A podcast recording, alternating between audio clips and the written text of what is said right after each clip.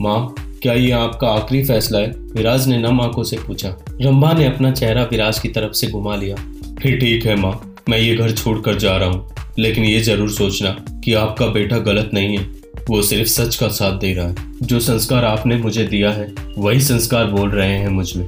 विराज ने माँ के पैर छूकर एक बार घर को प्यार भरी नज़रों से देखा और फिर बाहर निकल गया। विराज के कमरे से निकल जाने के बाद रंबा फूट फूट कर रोने लगी। विराज ने कुछ ही दिनों बाद एक बंगला ले लिया। विराज को अपनी माँ पर बहुत गर्व था, लेकिन जब निकिता की शादी के लिए मना किया तो विराज को एहसास हुआ कि उसकी माँ भी एक साधारण माँ है, जो केवल अपना निजी हित सोचती है। समाज की सेविका कहने वाली इतनी मतलब ही हो सकती है? विराज को हैरानी हुई, पर विराज अपनी माँ से बहुत मोहब्बत करता था।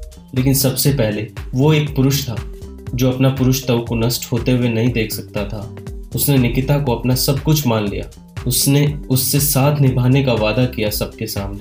अब वो कैसे निकिता को छोड़ सकता है? अगर वो निकिता को छोड़ देता तो रेपर और विराज में क्या अंतर रह जाता? इसलिए विराज ने निकिता को अपनाने का फैसला लिया। चाहे जैसे भी हालात हो जाए, निकिता को जब पता चला कि रंभा ने विराज को घर से निकाल दिया तो उसे बहुत बुरा लगा। निकिता ने विराज को समझाया कि मुझे छोड़ दो आप, लेकिन अपनी माँ को मत छोड़ो। आपकी माँ ने अकेले ही आपको पाला है, लेकिन विराज ने एक ना मानी। उसने कहा, निक्की, मैं धर्म से पीछे नहीं हट सकता। माँ हो या कोई और, मैं गलत का साथ नहीं दे सकता। चाहे भले ही माँ से मुझे कितनी भी मोहब्बत हो, विराज की ठोस और सही दलीलों के आगे निकिता हार गई। कुछ दिनों बाद निकिता और विराज की शादी की डेट तय हुई। विराज ने अपने नए बंगले पर शादी का आयोजन रखा था।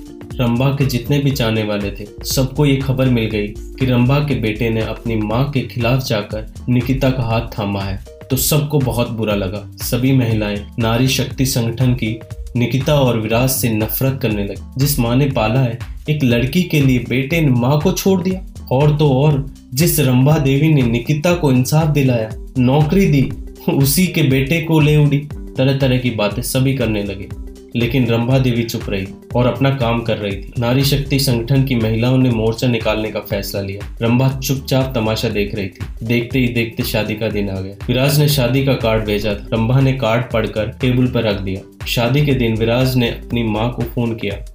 माँ, आपकी कमी खल रही है। माँ, आप तो एक देवी हो। एक साधारण माँ नहीं हो आप। फिर ऐसा क्यों कर रही हो? रोते हुए विराज ने कहा। रंबा देवी ने बिना कुछ कहे फ़ोन रख दिया। शादी के लिए होटल से तैयार होकर बारात निकली थी विराज की। उसके साथ ऑफ़िस के बहुत सारे साथी बड़े बड़े लोग थे। विराज के नए बंगले पर शादी होनी थी। विराज की बारात जब नए बंगले पर पहुँची तो नारी शक्ति संगठन की महिलाओं ने धावा बोल दिया। विराज को चारों तरफ़ से घेर लिया और नारे लगाने लगी। विराज निकिता, हाय हाय, विराज निकिता, हाय हाय, विराज निकिता, हाय हाय। रंबा देवी को इंसाफ दो, रंबा देवी को इंसाफ दो। ये सब देखकर विराज चकरा गया। सबको समझाते समझाते विराज थक गया। तो उसने सोचा, पुलिस की मदद ली जाए। पुलिस को फ़ोन मिलाने ही वाला था विराज, कि तभी सामने से माँ अपनी कार से उतरती दिखी। वहाँ बहुत सी भीड़ इकट्ठी हो गई। रंबा देवी ने अपने हाथ में माइक लिया और सभा को संबोधित करते हुए कहा, आप लोग कृपया करके घेराव बंद कीजिए और ये मत समझिए कि मैं अपने बेटे से नाराज़ हूँ। नहीं बल्कि मैं खुश हूँ कि मैंने एक पुरुष को जन्म दिया है। जो पुरुष अपने पुरुषत्व की रक्षा नहीं कर सकता, वो कैसे पुरुष हो सकता है?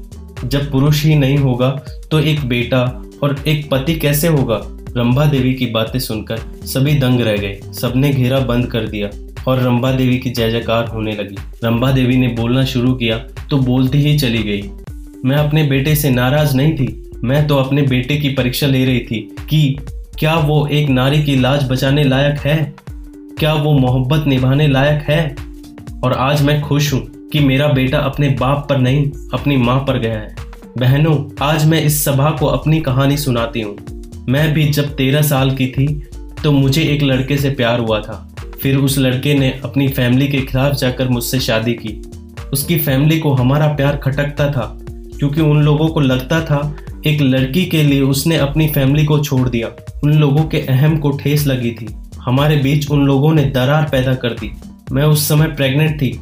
शादी को केवल एक ही साल हुआ था। मेरे पति ने घर वालों के बहकावे में आकर मुझे छोड़ दिया था। मैं उस समय बहुत असहाय थी। कुछ दिनों तक रोती रही। फिर मैंने अपने बच्चे के लिए जीना शुरू कर दिया। मोहब्बत में जब कोई साथ छोड़ देता है तो कितनी तकलीफ़ होती है, मैंने महसूस किया है। इसलिए मैंने कसम खाई थी कि मैं अपने बेटे को उचित संस्कार दूँगी। उसे एक सच्चा पुरुष बनाकर दुनिया को दिखलाऊँगी। आज आप लोगों के सामने मेरे बेटे ने एक उदाहरण प्रस्तुत किया है और मुझे संतोष है कि मैंने अपना माँ होने का कर्तव्य बखूबी निभाया है। विराज माँ की कहानी सुनकर दौड़ता हुआ माँ के पास आ गया और पैरों में गिर पड़ा। रंबा ने अपने बेटे को सीने से लगा लिया। सभा में सभी लोगों की आँखें नम हो गई और रंभा देवी और उसके बेटे पर सबको गर्व महसूस हुआ। निकिता भी दुल्हन के लिबास में बाहर आ गई थी। उसने भी सब सुन लिया और रंभा देवी के पास आई। रंभा ने निकिता को भी दिल से लगा लिया। फिर बड़े शान से दोनों की शादी संपन्न हुई। दुल्हा दुल्हन को कमरे में ले जाते समय निकिता के पैर के पास में एक बिच्छू आ गया। निकिता ज़ोर से चिल्लाई तो विराज ने निकिता को गोद में उठा लिया और फिर कमरे में ले गया। पीछे से सबने जोरदार ठहाका लगाया। निकिता का चेहरा शर्म से लाल हो गया।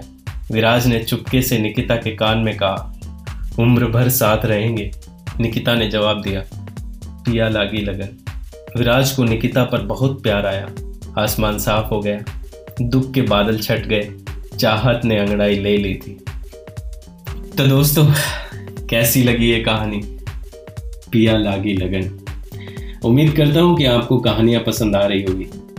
अगर आपको मेरी कहानियाँ पसंद आ रही तो कमेंट करके ज़रूर बताइए, ताकि मैं आपके सामने नई नई कहानियाँ पेश करता रहूँ।